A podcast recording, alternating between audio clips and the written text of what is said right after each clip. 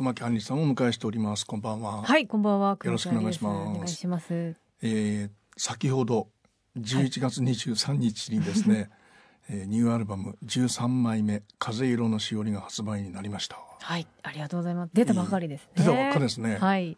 で、えー、今年が20周年っていうことですもんね。そうですね。20周年で今私が40歳なので、はい、区切りがいい。非常にわかりやすいですね。はい、はいどんな20年だったっていういきなり言ってしまいますけど。そうですね。どんな20まあでも自分が人間的にもその音楽を取り組む身としても成長をしてきたなっていう、はい、その道筋でそれがあの時々思ったことが曲になってい。るなっていう、はい、まあ私からするとちょっと記録、自分のまあ心の記録的な気はしますね。はいまあ、記録っていう意味ではねあの、はい、去年今年は、まあ、いろんな世の中のこととかですね。そうですね、まあ、そういう時間がこうアルバムになってる作品になってるっていうことでもあるんでしょうけど。そうですね。なんかうんとととてもこう今が不安だと、はい、やっぱりこう未来のことも不安になって、はい。ええ、なんとかができなくなるんじゃないかとか、はい、もうあれが会えないんじゃないかとか食べれないんじゃないかとか、なんかそういう先々の心配に追われてしまうと思うんですけど、え、なんかあまりそれは良くないなと思って、それよりも今この目の前に今あるもの、自分の前にある美味しいご飯だったりとか、大事な人だったりとかっていうもうここにある今日という、もうそれをしみじみと大事に思うことが一番大事なんじゃないかななんて思いまして。はい、まあアルバムの一曲目のタイトルがここにある今日っていう曲ですもんね。そうですね。でこれも去年からのライブのテーマがこの言葉だった。はい、そうなんですよ。なんかまあこの曲がもともとあって、はいはい、でとてもいいテーマなので、えー、広がりがまああるし、はい、そういつでもここにある今日っていうのは明日でも言えますし、はい、ということで、まあ、ライブのタイトルにしてでまあそれを引き下げてっていうか、まあ、その気持ちをずっと持ちながら、はい、今回この「風色のしおり」っていうタイトルになったんですけど、はい、なんかこう大事なところにこう忘れないようにしおりを挟むっていう本に、ね、はい、えーはい、記憶に挟むっていうんですかね。はいはいはい。なんかそういう出来事がやっぱりまあコロナもそうですけどそんな中でとても私の中でも大きかったので、はい、これは忘れたくないなっていうまあ忘れた方がいいなと思うことも悲しいこととかね、あると思うんですけどなんかでも忘れちゃいけないよっていう意味でしおりを挟むようにっていう意味でアルバムをですね作りました。風色っていうこの言葉のイメージはどんなもんだったんですか？なんか風って風って結構使ってますよね。そうですね。ええ、小田和正さんの次に使ってるかなと思って。はい、小田さんにはあるもんね風が ね。あの風ってよくまあ時代を読むみたいな、風を読むとか言うじゃないですか、えー、風の声を聞くとか,、はいえー、か世の中のことのその象徴っていうか、はい、鏡というか、はい、見えないものを映し出すっていう意味があるのかな。でまあ世論というかそういう感じがあるので、その、まあ、色はそれぞれ、ね、自分の中にもあるだろうしっていう、ちょっと世の中を見渡しながらそれと自分の心を重ねながらっていう意味で、ちょっと風色というですね、はい、色をつけてみました。これはもう前から使いたかった言葉でもある？いや全然なくて、ええ、このアルバムが出来終わった時に「うん」って言って出てきました。うんまあそういえばこういう言葉があったみたいな感じ。そうですね。なんか風色っていいなとはい。であの今年の3月からですね12か月連続の配信シングルっていうのが発売されてるわけでしょ？そうなんですよ。12か月連続って毎月1曲ですよね。そうなんですよ。いやなかなかね大変ではあるんですけど、はいええ、すごくでも楽しくやってますね。あの私の弾き語りがまあメインではあるんですけど、はいえ、まあなんていうかその歌を聴いてもらう。こういうテーマの曲なんだよっていうのが一番シンプルに分かる形で、はい、っていうので。なので結構私も世話しなくですね、はい、曲をこの20周年を迎えながら 毎月締め切りに戦いながらですね、はいええ、ややって楽しいですね。それ自分でご自分であのやろうっておっしゃったんいえ違いますね。違う違うんだ、はい、これはあのもう指令がですね下りまして、はい、嬉しい指令ですけども、はいあの1曲目の「ここにある今日」ですねあの4月に出た第2弾の、まあ、配信シングルで、はい、最初になったのが10曲目に入ってる「もうすぐ春なのに」はい、これはまああの1曲目と10曲目最後の曲がそういう12曲目。そうですね。配信の第1弾2弾という感じで。はい。でもこの「もうすぐ春なのに」っていう曲まあコロナでね、はい、修学旅行に行けなくなっちゃって泣いてる学生さんを TikTok で見たんですよね。はい、あなるほどね、はい、でまあそれが印象に残って作った曲なんですけど、はい、なんかでもこの曲はきっとこの今しか作れなかっただろうなと。なるほどね。はい、この多分今年っていうか来年かの春だと、はい、もうちょっと変わってきてるじゃないですか。なるほどね、うん、えー、きっともう少し明るい春であってほしいなとは思うんですけど、はい、そういった意味ではちょっとまあ今をすごく反映した曲ではあるかなと。はい。この1曲目の、まあ、ここにある今日そして2曲目の「命輝く」っていうこういう流れはどうやって決めてたんですか、はいあもうパッとここにある今日っていうのはテーマとして、はい、からアルバムの入り口だろうなと思って、はいえで、まあ、次の「命輝く」は何だろう？うんとてもまあテーマとしてちょっと重い曲ではあるので、はい。えライブで歌うならまあ序盤で少し聴いてもらってあんまり重く聴いてもらわない方がいいかなっていう意味で、はい、なんか2番バッターかなみたいな。あああんまり重くないあ重い、まあ、こういう曲が速い方がいいっていうことなんかこう私あのどっしりする曲が多いんで、はいはいはい、ライブでも割と後半のハイライトになりやすい曲が多い気がするんですよね。確かにね。はい。えー、オープニングを飾る明るいわみたいな曲が少ない。はいはいはいえー、そうそう必然的にですねこの曲がここに入ってくるっていうちょっとすごく事務的なの 話にはなってしまうんですけど、そういうところもまあちょっとありますね。まあこの命に輝くは中島信也さんが。CM のディレクター。あ CM ディレクターのね、はい、まあいろんな賞をお取りになってる。そうですね。で今までも詩もお書きになってらっしゃる。そうなんです、はい。なんかもう私が。資生堂の新しい私になって、はい、あそうですそうです、えー、それ以来のあのまあなんかタッグというか、はいえー、もう監督の書く言葉がとってもシンプルで、はい、あの強かったので、はい、なんていうんですかね。いい意味でいろんな言いたいことをこう噛んで噛んで結局これだっていうのがこうシンプルに出てきてる気がするんで、はいえー、なんか私とはやっぱりちょっと違う傾向があるなというので、はい、でもすごくその言葉に引き寄せられてこの曲ができましたね。あの新しい私になってもちょっとびっくりする失恋ソングでしたもんね。ね本日私は振られましたから始まる、はいえー、落ちやんっていう感じですもんね。はい、落ちから始まっちゃうんですからね。で見守ってくれた母さんっていうか出てきちゃったりするっていう。いろんなね誤解を生んだわけですよね周りは、はい、ええ、お母さんどうしちゃったのみたいなね。こともあってだから、え、そのワンフレーズ聞いただけでその人があって思っちゃうような強さを、はい、CM ディレクターの監督っていうのはやっぱ持ってるわけですよね。あなるほどね、はい、どこを切り取っても多分15秒とか10秒の中でパーンと何が言いたいか分かるみたいな、はい、命輝くにもそういう強さがあると私は思いました。まあねこの歌もあの旅立つ人ですもんね。旅立った人かはい。亡くなった人に向けてるわけですもんね。亡くなった人が生きている人に言ってるらしいんですよ、えー、ああなるほどね。はい。言いたかったことがあると。あそうか。旅立つ人が自分が旅立つ前に伝えたかったっていうことなんだ。だからすごいストーリーですよね。なるほどね、ね、これはこうどういう経緯でもらったんですか？監督がなんか、はい私の曲の、まあ、前作の「ライフっていう曲があるんですけれど、はいはい、その曲を聴いてあの触発されてこういう気持ちが出てきたっていうのででまあコロナのこともあって、えー、そういうまあいろいろ「命」っていうテーマに監督もね、はいえー、あのあって、はい、ぜひ熊木さんこの曲をね作ってほしいっていうふうにメロディーをね、はい、言われましてぜひという感じで。命まあこれはでも茅ヶ崎なんでしょうよ。茅ヶ崎でしたね。ああこの「命」っていうこの言葉にメロディーをつけるっていうのはどういう心が心構えがいるんですか？そんなにこだわらずに自然につけられたっていう。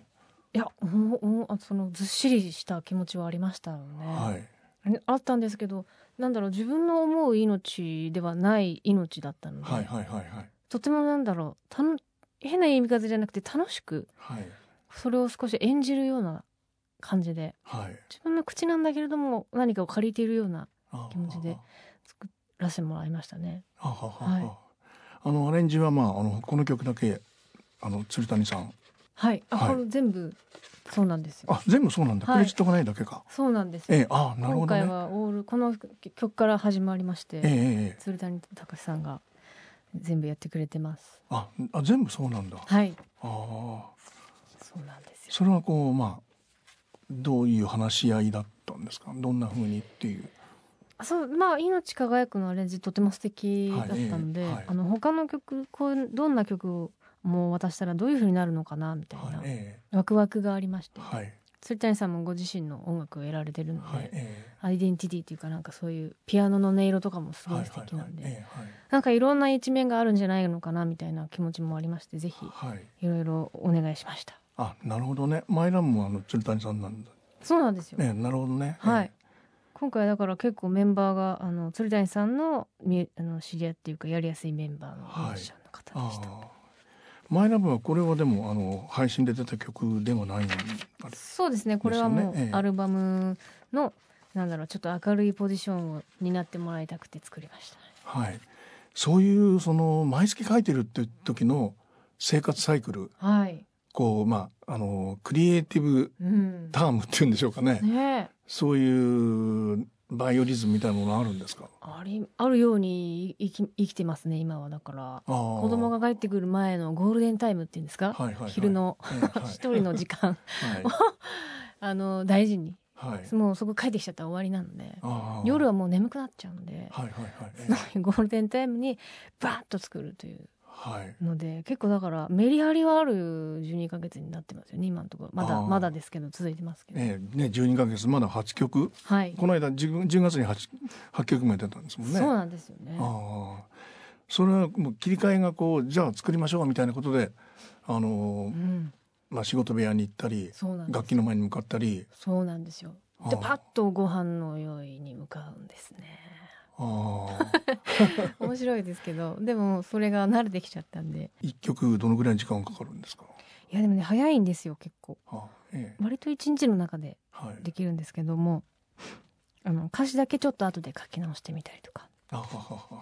そういう感じですか？ねマイラブの中にあの前より涙もろくなったとかですね。そうですね。これはご自分なのかなとか。自分ですね。自分なんですか？もうすぐ泣きますね。しょうもないところで泣くよねって言われるんですけど。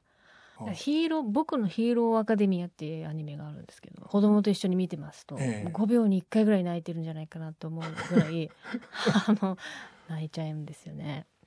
前はなかったんですけどね。そういう話そういう話ってまあそのヒーローものなんですか？ヒーローものなんですよ。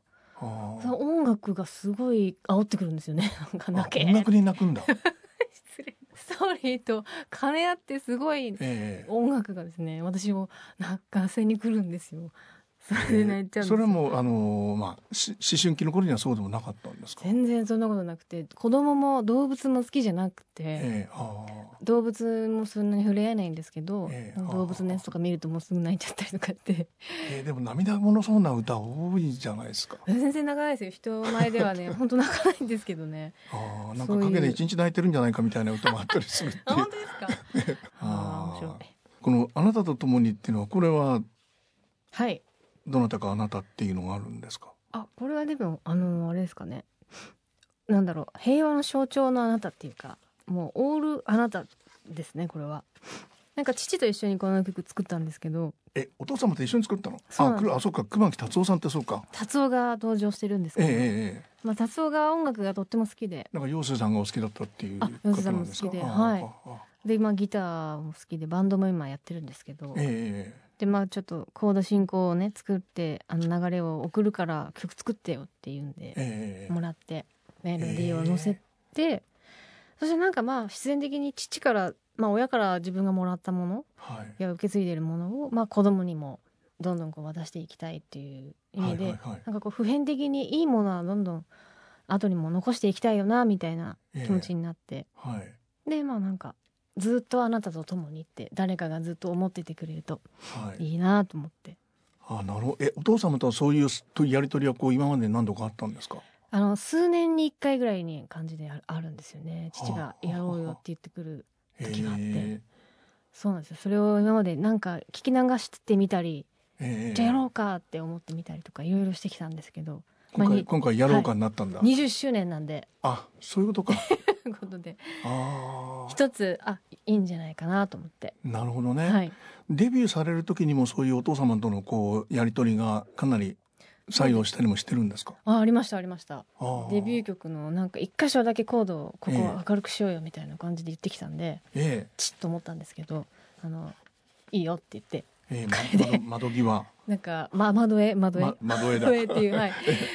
そうですね。なんかそういうピンポイントでアドバイスしてきてくれるんで、えー、なんでそれをじゃあ受け入れてみようという時もあったり。でもなんか基本的にあの台所で父がなんか歌ったりとかして、はい、私がそれで曲をなんか歌ってみたりとかっていう出来事がありました、デビューの当時。へえ。あのまあカップリングのあの時計っていうのはこれはコンテストで歌われた曲なんでしょ？そうですそうです。ええ。これでデビュー合格をいただいたですね。えー、はい。その時はプロになるっていうのはかなりあったんですか？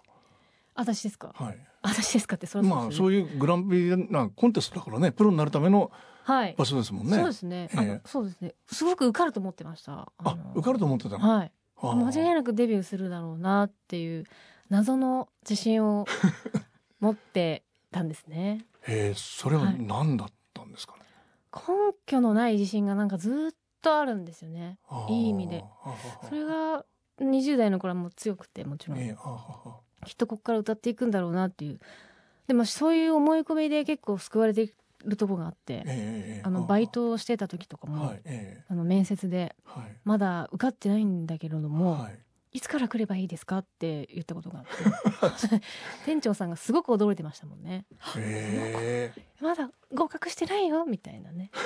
なんかそういう盲目的に自信を持っているところはどこかにありますね。だから続けられるのかもとは思いますけど。あじゃあもうそのコンテストお出になった時にはもう私は受かっただろうみたいな。思ってましたね。そういう顔をしてましたしあの今振り返ると。でも時計ってあの18の誕生日とか19の誕生日とかってまあ、はい、年齢が入ってるでしょ？そうですね。でも命をなくすっていう。ああ時計がね命をなくすってええあれがね時間っていうことで言うとそういう自信たっぷりの人が歌う歌には思えないところが。少しもっと繊細な。繊細な。うまく言っちゃったけど。繊細なんですよねもきっと。でやっぱりその生と死死してみたいな、はい、なくすみたいな感情にすごいやっぱ敏感だった20代だったとは思うんですよね。あの二色の奏でとか。今この時間に誰かが死んでいるんだけども、はい、自分はなんかご飯を飲み込んでいるみたいな、えー、やっぱそういう対比とかをすごく敏感に感じる時があったのでそれがまだ反映されてると思います、ね、なるほどね、うん、A 面の曲だってあの死ぬ時の歌でしょ？死ぬ？ああそうですそうです。何がそんなにね悲しかったんでしょうね。と思うんですけど。デビュー曲でねそのな亡くなった人のことを歌ってるのって、はい、ユーミンデビュー曲ユーミンだと思ったんですよ。ね確かにユーミンの、えー、飛行機雲でしたっけ、はいえー、ねそうですよね。自殺した少女ですからね。うんうんうんうんでデビューアルバムがだから殺風景っていう、はいえーはい、止められましたからねみんなに。止められたいろいろ。女の子のデビューで殺すっていう字が入るのはどうなんだろうっていうのでやめた方がいいんじゃないかって言われたんですけどね。まあそこは頑固に押し切りましたよね私は。その押し切った理由は何だったんですか、もう絶対これがいいですと。ただそれひたすらにただそれですと代案がなかったんですよ、えー、出すつもりもなかったですし代案を。えー、その今回のアルバムの初回版にですねディスク2があってですね、はい、弾き語りで歌ってる季節のない歌、はい、その中にあの殺風景の中のですね蝶々と立身弁っていうのがあって。そうなんですよ。死がテーマの歌。ああでもそうかな。でも孤独っていうかやっぱちょっとその悲しい、えー、あの思いが溢れてる陶器の歌ですね。うん、ホットラインとかもまあそうなんですけど。ホッホッそう、はい、ホットラインは、ね、柳井さんか。そうですね。あれもね死ぬ死ぬの死ぬのっていう。そうなんですよね、ええ、あれもまたすごい歌ですよね。僕らいつか死ぬのっていう、はいええ、言葉がシンプルであるほどになんだろうその歌う時のちょっとした楽しさみたいのがあるのは不思議だなと思います。なんか一言にかけていくっていうその表現もそうなんですけど、はいはい。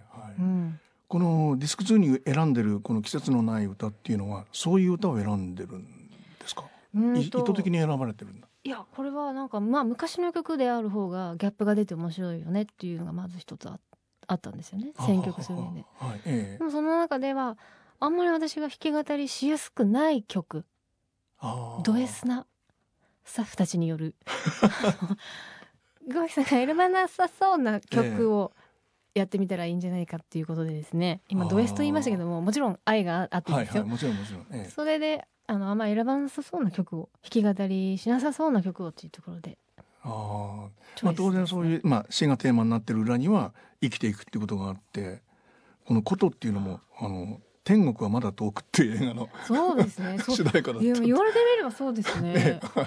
いや今びっくりしました。自分であまり気づいてなかったですけど。ああでそういう人かなと思ったりもしてですね。今日望んだらあとっても明るい人だって。望んでみたら あれさっきも言われたような気がするんださっきも言われました？さっきもなんかキャラクターが面白いねって言われました。まあ良かったですけどね。つまらないと言われるよりですけど。でまあお父様ともそういう関係があってですね。はいじゃこの「あなたと共に」の後にこの「夢ならば」っていうのもこれもある一つの流れがあるんですかね？ああこれはですねそうですね。うん。まあやっぱりこう、まあ、しさっきも言いましたけどし死んでしまった人とか、はいえはい、会えなくなってしまうというまあ思いがずっとありまして、えで8月だったんで、まあ、ちょうどお盆っていうことで、はい、好きな長野の私長野県生まれなんですけど、はいはいはい、なんかあのボンボンがと思ってボンボリがなんかあの風景がすごい思い出されてでなんか情景と感情でいい感じに合わさって出てきた日本の歌って感じですね。えー、まあ季節感はね、はい、えー、そういう意味ではとってもこう柔らかいですもんね。そうですね。えー、とても気に入ってます。はい。これもだからあのあなたに会えなくなった歌ですもんね。はい、そうですね。で夢だったらよかったなっていう曲ですね。夢ならば会えるっていうのはね。うん、これやっぱ現実はそういう会えない現実を知っちゃった人の歌ですもんね。ね、そうですね。なんかこれはもう年を重ねていろんなことをももう少し経験してからも歌ってもいいなというふうに自分では思ってるんです、ね、そうでしょうね。僕らにも届きますもんだって。本当ですか？いやすごい嬉しいことです、えー、でタイトルでええー、と思ったのがですねこの心を知るよりも感じる方が性に合ってる、はい、これ面白いタイトルですね。あありがとうございます、えー、長いですけどもね。はい。これはあのこういう本があったのかなと思ったりもしたんですよ。ああ確かにありそうですね。ええ、いやな なかったんですけど なんだろうなこう最初は違うタイトルで、ええ、もう少し長いタイトルとかなんか書いてみたら面白いんじゃないって言われて、はいええ、それでパッと考えたのがこれだったんであ、まあ、曲の内容もね、はいはいはい、自分の心の移り変わりをまあ楽しめる、はい、そういう様子を表すとあなんとなく心をこう決めつけて。はいブツブツとこう知るよりもまあ感じて、はい、その時々であって面白がる方がいいんじゃないかなみたいな、はい、気楽な歌ですね。割とそういうあの、まあ、本のタイトルはこう本のタイトルは気になったりする方なんですか？気になりますね。ああうん、ええ、そういうので買ったりしますね。ああ、うん、最近そういう本でありました？最近はないないですね。最近あの植物図鑑をね眺めるのが好きですね。え、あなるほどね。はい。まあ、本はですねその次の曲の「明日からの海」ですねあのこういう本のことが出てたんで、まあ、本のことはお聞きしてみたんですけど。そうですね。絵本絵本ね。これは絵本になるんですけど確かに絵本とか本は好きですね、はい、なので子供にもたくさん絵本を、えー、買ったりして読んでますね。こういうあのまあ、えー、本「君が覚えてなくても」ってこれはもうそういうお子さんと本みたいなこともあるんですかね。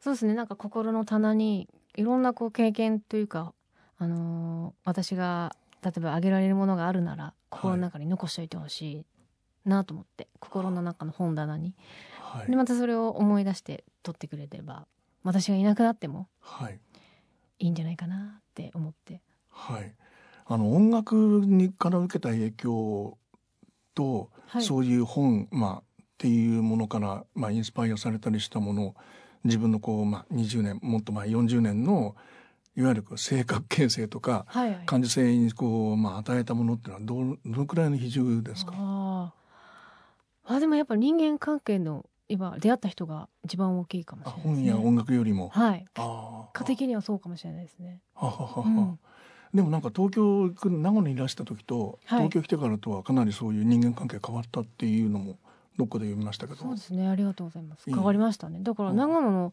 友達に会うととっても私は明るい人だという印象になってて高校時代の友達に会うと私は暗いお弁当を炭で食べてる子なわけですよね。だからそれぐらいその落差があって、えー、なのでスタートがそんなあのまあ自分に思い悩むところがデビューだったりとかしてたので、はいえー、そこからやっぱりいろんな人に出会って、はいなんだろうな心を開くじゃないですけど、はい、まあ最初に言ったなんか成長を遂げている感じになるのかなと思ってて。はい、あのー、まあこう自分が音楽で絶対成功するプロになっていくだろうみたいな自信を持てたのも、はい、そういう一人でお弁当食べたりしてあんまり友達がいないみたいな時期の ね、に音楽がくれたもんなんですかね。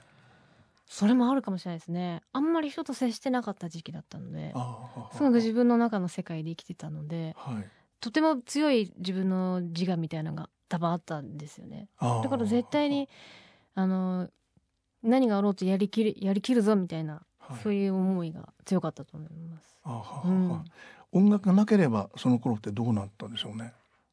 ひどい人だったと思いますね。ひどい人。はいもう友達とも会わないし親にもそんなに会わないし、はい、部屋でずっとなんか本読んだり人間関係を断ってしまったんじゃないかなと思う。だから歌を書くことでなんとか、はい、なんだろうこう世の中に聞いて人に聞いてもらうとか、っていうことができてたと思うので。歌の中でその生きるとかこう、まあ、自分の命を絶つとかはい、まあ、人がこの世から去っていくことみたいなことを考えたんですかね。考えてましたね。すごくいろんなことがなんかその友達とかと本当はそういうことを喋りたかったと思うんですけど、はい、でもなんかやっぱりそのギャップがあって、どうしても友達たちはそういう感じのタイプではなかったっていうのもあるのかな、はい。えーから自分の気持ちをすごく分かってほしいっていうのが強かったんですよね。今は自分はこんなことを考えてるんだ、っていうのが溢れ出てる20代というかデビューの頃だったと思いますね。だから逆に今はその言える場所があるし、はい、誰かに話せることも全然できるし、はい、で山下達郎さんが言ってたんですけど、やっぱりなんかその孤独、はい、抱え込んですぐに何かものをこうピャッと出さない、はい、言わないっていう時間が育てる、はい、それは確かになと思ってどこかにそれがずっとあるんで、はい、だからあんまりツイッターとかもそのぴゃってつぶやけないんですよね。まあね、うん、うん、つぶやけない方がいいですよ。つぶやけないんだよね。いいっすよって言うんだけど。ねだからそういう大事に抱えて何でもいいから自分の中で結構溜め込んでいきたいかなとは思います。あのまあそういう流れの中でですね曲の印象、はい、これはまあアレンジも含めてなんですけど、はい、この「根」がちょっと違いましたね。あそうですね、ええ、っていうね。はい、ええ、ちょっとまあ黒っぽいっていうほどではないのかもしれませんが、ね、ちょっとねそういうニュアンスがあるっていう。そうですね。結構好きなんですよねそういう音楽が。なんだろう一時期そういうあのまあ R&B っていうんですか、はいええはい、に友達の影響でそのクラブとか行ってた時があったので。えクラブ行ってたことクラブに行って踊ったりとか。何歳ぐらいの時ですか？高校卒業してとか高校高校って比べていいんでしたっけね？よくない。分かんないけど えっと高校にもよるけど。そのあたりで行っててですね、ええ。なんでその時の影響もあって割とその聞く分にはですね、はい、私がそれを歌うっていうところまでいかないですけど、ええ、聞くのはすごく好きでさりげなくそういうところにちょっと入れてみたんです。それは学校の友達じゃなくてそういう外の学校の外の友達だったりしたんですいや学校の友達あそういう友達はやっぱりいたんだ。いたんです。で思い悩んでたんですけどね。え？そういう友達の中にいて思い悩んでたんですけどなんとか頑張って一緒にクラブに行ってたっていう。あなるほどね、はい、なるほどね。いきさつですね。あなるほど、はい、でこの「ね」はあのそういう曲調とですね歌われてることがかなりこうそうですね。まあ違うとは言えないかもしれないですけどあの言葉少ないですけどとてもあの本質的なことを歌われたりしてますもんね。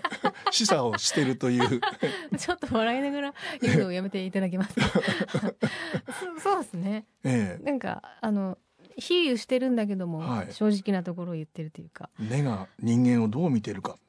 うん。そうそうその人間のその成長っていうのはこういうことではもうあるんではないんであこういうことなんじゃないかっていうちょうどいい自分で居続けるってことは居心地が悪いんだっていうね。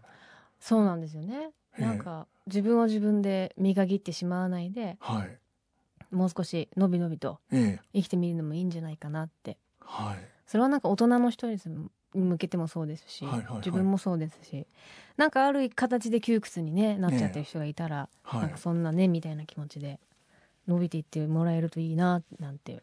これはお子さんにも言いたいことでもあるんでしょうけどね。そうですね。もう何年かしたらね聞いてほしいなと思います、ね、あ器の方が合わさってくるから。そうそうそう。伸びすぎてもちょっと困っちゃいますけどね。伸びすぎる 伸びすぎる人、ね、入れなきゃいけない逆にっていうねことがあるかもしれないですけども。はい。はい、でアルバムの後半の2曲。まあ、あのもうすぐ春のには最初にできた曲なんで、はい、花花向けの歌これもでもあの配信で3番目に出た曲かそうですねはい花向けの歌ですもんね。うん。花向けってでももともとはあれですよね。めでたく旅立っていく人に向けて選別の言葉ですもんね、うんはいええ、なんですけどなんかこうさよならをするあのことをまあまず最初には選ばないで、はい、なんとか生きていくあの大事な人と一緒に自分が一生懸命やっぱ生きていこうというふうに、はい、まず思ってほしいなというふうに思って作った曲ですね。はい、あのー、まあ愛ってのはどういうものなのかって、まあ、いろんな人がいろんなこう形でいろんな言葉を費やして歌われてますけど、はい、これもでも愛っていうことを歌ってますもんね。はあ、同じ景色を見てほしいと思うことなんだ。そうですね。そこは本当にまさにそうで、子供って「ねえねえ」って言って「見てママ見て」って言うじゃないですか、はいえーはい、あれだと思うんですよね。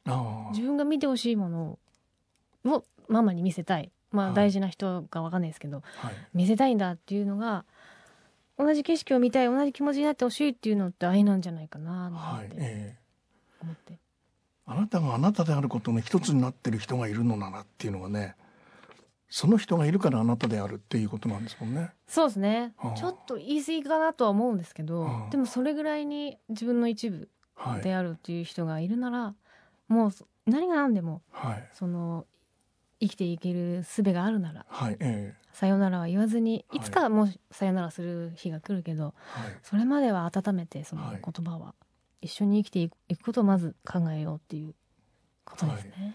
そういうあの言い切り方はい、潔さみたいなことで言うとあの驚いた曲があってですね、はい。まあ、ど今までこうどんなことを歌われてきたんだろうっていうまあいろいろ見てて「国」っていう歌があったでしょ。あ,、はいはい、あれがね衝撃だったんですよ。あ本当ですか？えこんなこと歌ってる人がいるんだ。で、うん、その前にあの「イマジン」が聞こえてくる。はいはいはい。あこれこれが元になってるのかと思ったんですけどあの国はすごいですね。本当ですか？嬉しい。イマジンの日本版でここまでストレートに歌った。日本版じゃないですけどああそうですね、ええ、日本版じゃないですけどあの熊木さん版ですけどあのあそこまでストレートに歌った曲って初めて聞いた感じでしたよ。うん、あ嬉しいですね。あれはどういうものを作ろうとしたんですか？あれは武部さんのねお題がお題があったんですね。確か。そうなんです。その国に戦争はない、うん、その国に貧困はない、その国に孤独はない、必ずその国に絡み合う宗教はない、うん、いじめ合う子供はいない。すごいなと思ったずっとそうなんですよね。ない希望を込めてないっていう、えー、まあユートピアじゃないですけどそういう国がある、はいえー、でもその後に瞬間的に何々だけがあるっていうのが出てくるんですけど、はい。はいはい、それも武部さんの案であのないの中に一つあるがあるとすごく印象的になるからとか、えー、っていうのも言っていただいてそのそのなんていうんですか仕掛けみたいのは武部さんに。あないを続けて、はい、その中にあるを入れるとインパクトがあるよそうですそうです。果たしてないの中に何があればいいんだっていうところで、えー、結構自分とも向かい合いますよね。何々はない何々ない。で何があればいいんだろうっていう感じで考えて、はいえ。ー、でそのまあテーマが国っていうのがまあもちろんあって。それは武部さんが国をテーマにっていうことだった確かねそんな感じだったと思うんですよね。でもそれでパッと浮かんだんですよねそれで、ああ2017年の曲で、はい、でも2022年の歌に聞こえましたもんね。ああそうか。今もね。あれはもっと語られるべきですよあの歌は。そうですね 前向き。前向きで。ねそうですね。ぜひそうだな歌おう。はい、ええ、はい、あれぜひライブで歌うべきですよ。そうします。はい。でこのアルバムの最後にですね「えー、もうすぐ春なのに」という卒業ソングで終わってるわけですね。そうですね。ここから始まってる。でもまああの10月に秋の歌も出たんでですね。そうなんですよね。私の物語はまだまだね続いていくわけなんですけど、はいえー、一旦ね「風の色のしおり」は「もうすぐ春なのに」で終わって。はい、はい、この、まあ、もうすぐ春なのにの中にはあのご自分の高校時代っていうことも。あいやなかったかな。あそれはなかったんだ。はい全くな、え。え、あのなんだろう思い出作りができなくなってしまったっていう経験は私はあんまりなかったんで、はいはいはい、逆にだからそのこれほどに学校生活で泣けるっていうことがあるんだっていうのがすごく印象的だったんで。あのその切なさはいかほどなのかなっていうのがすごく興味が湧いたんですよね。泣けるっていうことが印象的だった、うん。はい、友達ともっとこう修学旅行で思い出を作りたかったんだっていう涙っていうのはどういう理由で出てくるのかなってなった時にやっぱその背景とか気持ちとかもちょっと考えながら、はい、だから自分に逆になかったのでありがたいことにそのなんでこの時代ならではなのかな、はい、なんてことも思いながら作想像しながら作りました。なるほどね、うん、これもねあのどっかでお聞きしちゃおうと思ってたんですけどさっき達郎さんの話が出ましたけどあ、はい。まあ、同じ山肌っていうことで中島みゆきさんがね、はい、やっぱりあのそ卒業式のあのボタンの歌を柏原芳恵さんに提供しましたけど「はい、春なのに」っていう。そうなんですか、ええ、みゆきさんのことはどんなふうに思ってらっしゃるんだろうと思って。みゆきさんのことですか。はい、ええ、あだからなんでしょうね。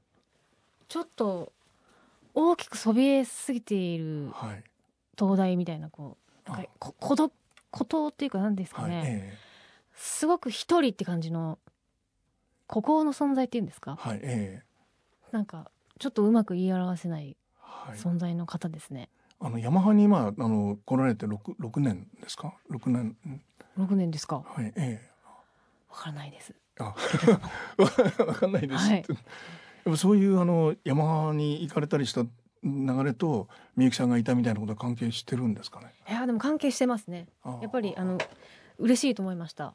そのみゆきさんが筆頭でいらっしゃるヤマハっていうところに、はい、やっぱり私も憧れてみゆきさんの曲もすごく聴きましたし。ああやっぱり？はい。ただやっぱりすごくかなわないなと思うシンガーソングライターの方なので言葉の部分で、はいええ、なのであのいつかなりたいなんてちょっとおこがましくも言えないし、はい、っていうの憧れを通り越している存在というか。なので逆に意識してないっていうのが一番正しいかもしれないですね。でもずっと歌われてきてることはやっぱり共通してるものがありますもんね。特にこの、まあ、命っていうのことも含めてなんですけど、はいはい、そうですね。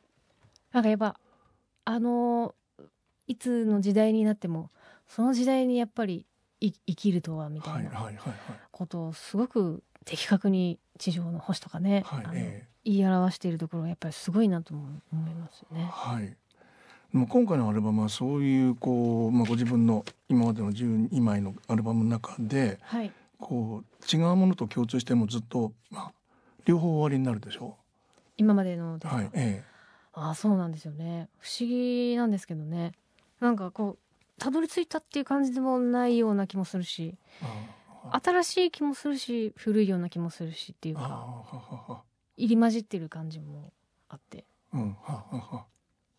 でもまたここがスタートなんじゃないかって思うような部分もあって、歌い方とかなんか、はい、そういうのも含めてテーマとかも、はい、少し前まではちょっとあまりひらめかなかったことも今20周年っていうところで一つ大きくなんか思うこともあったので、はいえー、いい意味であのまた新しい何かが始まるかなっていうふうに思えるアルバムになってますね。こういうあのとてもや柔らかさ。みたいなものっていう全体に流れてるその柔らかさみたいなものっていうのは今までもずっとあったもの。ね、いや特別柔らかいと思ったことはなかったんですけど、はいえー、でもその柔らかい中にしっかりとした意志みたいな定義はもうずっと持っていきたいかなと、こんななんかひょっこりした顔でしっかりしたこと言ってるなみたいな方でもいいですし、やっぱりそのみゆきさんもそうですですけどやっぱ言葉はしっかり伝えられるアーティストにではいたいなと思ってます。はい。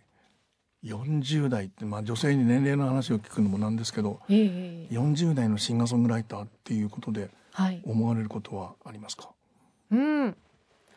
そうだな。いや万歳って思ってますね40歳で今いい感じだなと自分で思ってまして、はいはいはい、その人に対してもそうですし、はい、自分の思い的にもそうなんですけれども、はい、なんかいろんなややこしいこととか抜きに、うん、すごく純粋になんだろう音楽をこれからもやっていけそうな気がしてて、うんはい。うんはい、自分に期待は結構あって。なるほどね、はい。ええ、そういう意味では40代っていうのも年齢的にもすごくいいなと思ってて、はい、そんな感じです。なるほどね、えー、来年のこうまあやりたいこと決まっていることっていうのはどういうことなんですか？ああもうちょっと始まってはいるんですけど、はいええ、あのまあ私シンガーソングライターですけど結構人のあのまあカバーっていうんですか、はいえはい、曲をやってみるいろいろ歌ってみたいななんては思ってますね。あの洋楽とか、えー、なかなか私英語で曲は作らないのでちょっと自分のテリトリーを離れたところので歌ったりしてみたいですね。はい。うん。クラブは行かないですけどね。クラブは行かないですけど、ね、少しちょっと冒険もできそうかなと。はい。はい。妖精さんの歌は歌ったりしないんだ。いや、それはもう。もうやってる。はい、定番で。もうきっとみんなそれは知ってるんで。あ、なるほどね。はい。みゆきさんをやる時が来るのかな。ね、難しいですよね、なかなか。すごいですね。本当に難しいですよ、ああいう人たちの歌を歌うのが。はい。はい。